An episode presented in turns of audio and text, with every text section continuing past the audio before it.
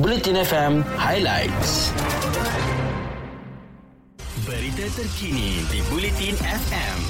Sumber daripada berita harian Utusan Malaysia, Harian Metro dan Kosmo. Jangkitan COVID-19 di sebuah hotel terkemuka di Langkawi tidak menjejaskan projek gelembung pelancongan di Pulau Peranginan itu berikutan ia kes penularan tempatan. Menteri Besar Muhammad Sanusi Makno berkata pihaknya dimaklumkan Jabatan Kesihatan Negeri Kedah bahawa penularan pandemik itu berlaku di tempat kediaman pekerja yang tidak mematuhi prosedur operasi standard ditetapkan. Tambahnya pelancongan di Langkawi ketika ini tidak terjejas dan penduduk pulau itu baru saja bernafas semula. Selain pihaknya juga sudah mengambil tindakan segera. Kemarin media melaporkan sebuah hotel terkemuka di Langkawi menghentikan operasinya secara sukarela selepas 59 kaki tangan dan ahli keluarga mereka disahkan positif COVID-19. Seterusnya, kes penularan COVID-19 malam kekal di bawah 10,000 dengan 8,817 kes menjadikan jumlah terkumpul di negara ini adalah 2,294,457 kes. Ketua Pengarah Kesihatan, Tan Sri Dr. Hisham Abdullah berkata, semua negeri mencatatkan pertambahan kes dengan tiga daripadanya dilaporkan meningkat kepada empat angka. Katanya Sarawak menjadi negeri tertinggi melaporkan pertambahan kes harian iaitu dengan 1,361 kes. Diikuti Selangor 1,348 kes dan Kelantan 1,063 kes. Daripada jumlah kes yang dikesan semalam, sebanyak 8,635 kes berada dalam kategori 1 dan 2 iaitu tidak mempunyai gejala dan bergejala ringan manakala 182 kes atau 1.2% dalam kategori 3 hingga 5. Mengulas mengenai 14 kluster yang baru dikesan, Dr. Noh Hisham berkata 10 daripadanya membabitkan tempat kerja manakala dua kluster dalam kalangan komuniti dan masing-masing satu kumpulan berisiko tinggi dan institusi pendidikan. Beralih ke perkembangan lain, saksi termasuk mangsa berhubung pendakwaan gangguan seksual membabitkan pendakwa terkenal diminta tampil untuk membantu siasatan. Pengarah Jabatan Siasatan Jenayah Bukit Aman, Datuk Seri Abdul Jalil Hassan berkata, setakat ini beberapa individu sudah diambil keterangan bagi membantu siasatan kes berkenaan. Pada Jumaat lalu, polis sekali lagi memanggil Abid Liu untuk diambil keterangan. Pendakwa berusia 37 tahun itu hadir bersama isterinya untuk disoal siasat bahagian siasatan jenayah seksual wanita dan kanak-kanak Bukit Aman. Siasatan membabitkan Abid dijalankan mengikut tiga seksyen iaitu Seksyen 509 Kanun Kesiksaan, Seksyen 14 Akta Kesalahan-Kesalahan Kecil 1955 serta Seksyen 233 Akta Komunikasi dan Multimedia 1998. Terdahulu polis mengesahkan sudah membuka satu kertas siasatan berkaitan video video dan mesej lucah yang tular di aplikasi Telegram yang didakwa membabitkan seorang pendakwa terkenal.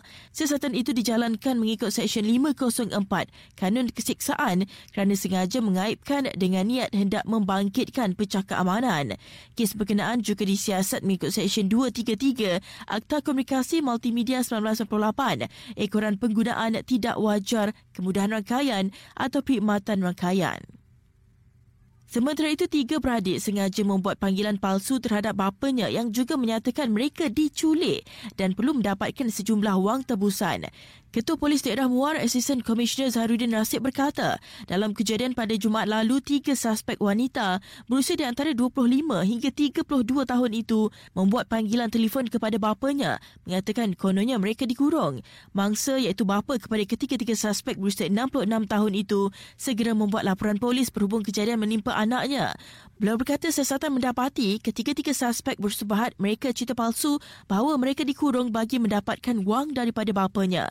Ketiga-tiga suspek berkenaan kini direman mulai semalam hingga Kamis mengikut Seksyen 384 Kanun Kesiksaan kerana melakukan pemerasan. Sikap perkembangan luar negara, Australia tidak akan membenarkan kemasukan pelancong asing sehingga 2022 walaupun akan membuka sempadan antarabangsa pada November nanti secara berperingkat.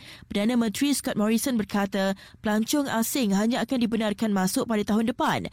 Australia merancang untuk membuka semua lapangan terbang antarabangsa Sydney terlebih dahulu diikuti lapangan terbang Melbourne selepas jumlah pemberian vaksin untuk golongan dewasa mencapai 80% di kedua-dua wilayah itu.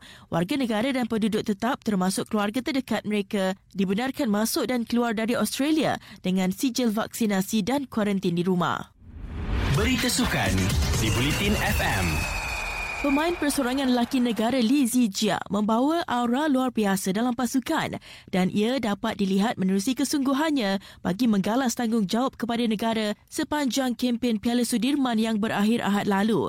Pengarah kejurulatihan Persatuan Badminton Malaysia, Wong Chun Han menyifatkan ia sebagai contoh terbaik kepada pemain muda dengan dia bukan sahaja mempamerkan peningkatan prestasi tetapi juga membuktikan dirinya mampu menggalas tanggungjawab sebagai ketua. Pemain ranking nombor 8 dunia itu tampil sebagai perseorangan utama dan kapten skuad negara sepanjang kempen Piala Sudirman di Vanta, Finland.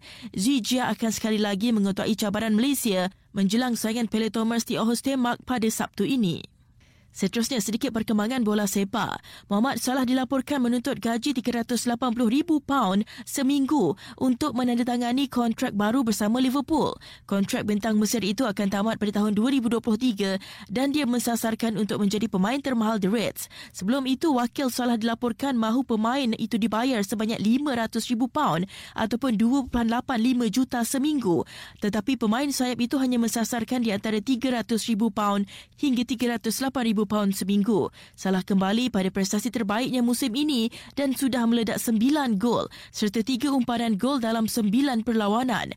Dia kini mengumpul 134 gol dan 50 umpanan dalam 212 penampilan untuk klub Merseyside itu sejak menyertainya dari Roma pada tahun 2017.